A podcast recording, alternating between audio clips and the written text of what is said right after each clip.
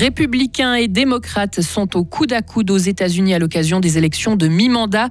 Les remontées mécaniques fribourgeoises ont transporté de très nombreux promeneurs cet été avec une fréquentation qui a pris l'ascenseur. Et puis, un homme veut tenter sa chance pour succéder à Simonetta Sommaruga au Conseil fédéral. Et puis la journée va être pluvieuse avec 12 degrés. Heureusement, la météo euh, s'arrange demain déjà. Nous sommes mercredi 9 novembre 2022. Lauriane Schott pour toute l'actualité. Bonjour. Bonjour Mike, bonjour à toutes et à tous.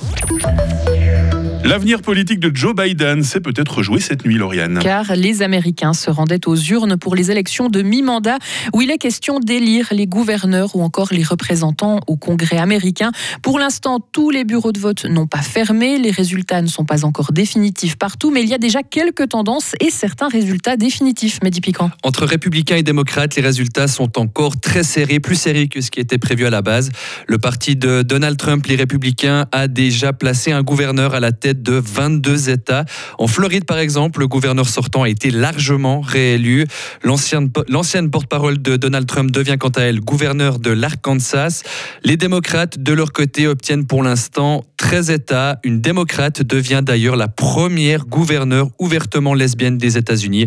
Maura Haley l'a emporté dans le Massachusetts. Et du côté du Congrès, alors qu'en est-il pour l'instant, Mehdi? Alors là aussi, on parle hein, de résultats provisoires, mais pour l'instant, c'est la droite qui est en avance et qui s'approche de la majorité au Sénat. Les républicains ont récolté pour l'instant 44 sièges contre 43 pour les démocrates. Là aussi, c'est très serré. Et au niveau de la Chambre des représentants, là aussi, la droite est en avance. 161 sièges de gagné pour l'instant pour les républicains, 112 pour les démocrates.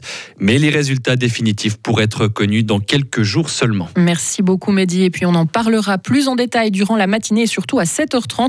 Nous serons en direct depuis New York avec notre correspondant aux États-Unis. Thank you. L'été a souri aux remontées mécaniques suisses et fribourgeoises, Lauriane. Le début et la fin de la saison ont été plus chauds et plus ensoleillés que la moyenne, de quoi attirer de nombreux adeptes de la montagne. Selon les chiffres de la fêtière suisse publiés hier, les stations fribourgeoises et vaudoises ont connu une hausse de fréquentation de 19% par rapport à l'an passé et de 38% par rapport à la moyenne des cinq dernières années. Le Magic Pass ne fait pas tout, mais il aide bien. Écoutez Bruno Sturny, directeur des remontées mécaniques de la Béra. Ça fait quand même euh, découvrir la région à personnes peut-être qui viendraient pas forcément, qui viennent peut-être un peu plus loin, soit du canton de Vaud, soit de Berne. C'est clair que ça, ça, ça aide, ça c'est sûr. Également pour des familles, s'ils viennent un moment à la place de jeu avec le Magic Pass, c'est beaucoup plus facile. Même si peut-être il fait pas grand grand beau, ben on dit on va un moment, on sort, on va profiter de la vue. C'est plus facile quand on a le Magic Pass, ça c'est sûr. Et les remontées mécaniques fribourgeoises présenteront leur propre bilan de la saison estivale d'ici la fin du mois. Première candidature socialiste officielle pour succéder à Simonetta Sommaruga au Conseil fédéral. Et il s'agit d'un homme, Daniel Josic, conseiller aux États d'Uriquois. Il est le premier à sortir du bois, alors que le Parti socialiste souhaite remplacer Simonetta Sommaruga par une femme. S'il n'est pas retenu par le PS, Daniel Josic se pliera au résultat. En attendant, il entend faire bouger les choses. Daniel Josic. Si vous dites c'est pas possible qu'un homme se présente maintenant. Alors ça serait un homme dans la Romandie pour l'éternité et une femme dans la Suisse alémanique et on, on pourrait jamais changer. Alors je crois que ça c'est pas possible. On doit ouvrir un peu et ça aussi la direction du parti et du groupe ils le savent. Ils ont fait la proposition de maintenant présenter une femme de la Romandie.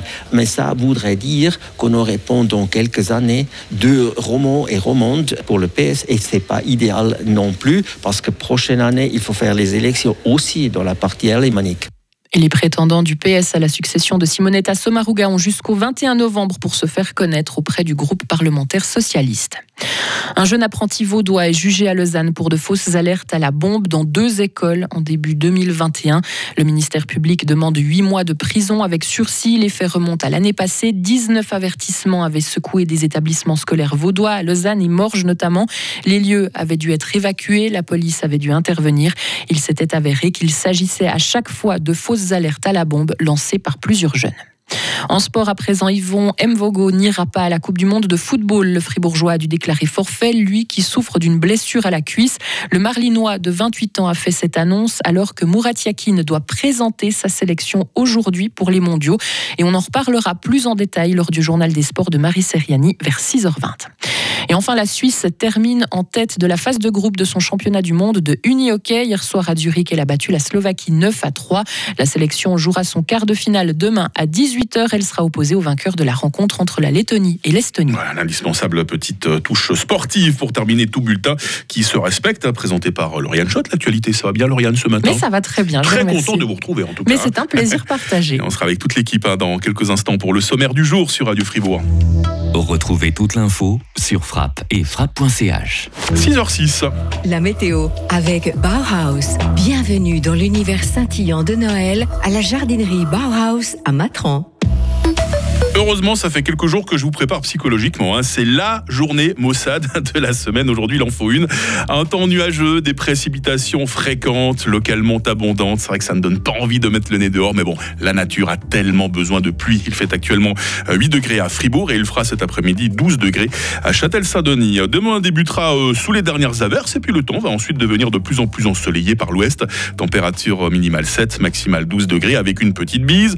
Il y aura du stratus jusqu'à 1000 mètres vendredi, dissipation partielle dans la journée, maximum 10 degrés. Et puis le week-end, toujours cette incertitude du côté de météo suisse. hein. Le temps devrait être assez ensoleillé, mais on n'est pas encore à 100% sûr. Nous sommes mercredi 9 novembre, alors ça c'est certain, on ne discute pas, hein. 313e jour de l'année euh, 2022, c'est la fête des Théodores. Aujourd'hui, les Théos, plus généralement, hein, c'est un prénom en pleine vogue en ce moment. Il fera jour à 7h25 et il fera nuit à 17h.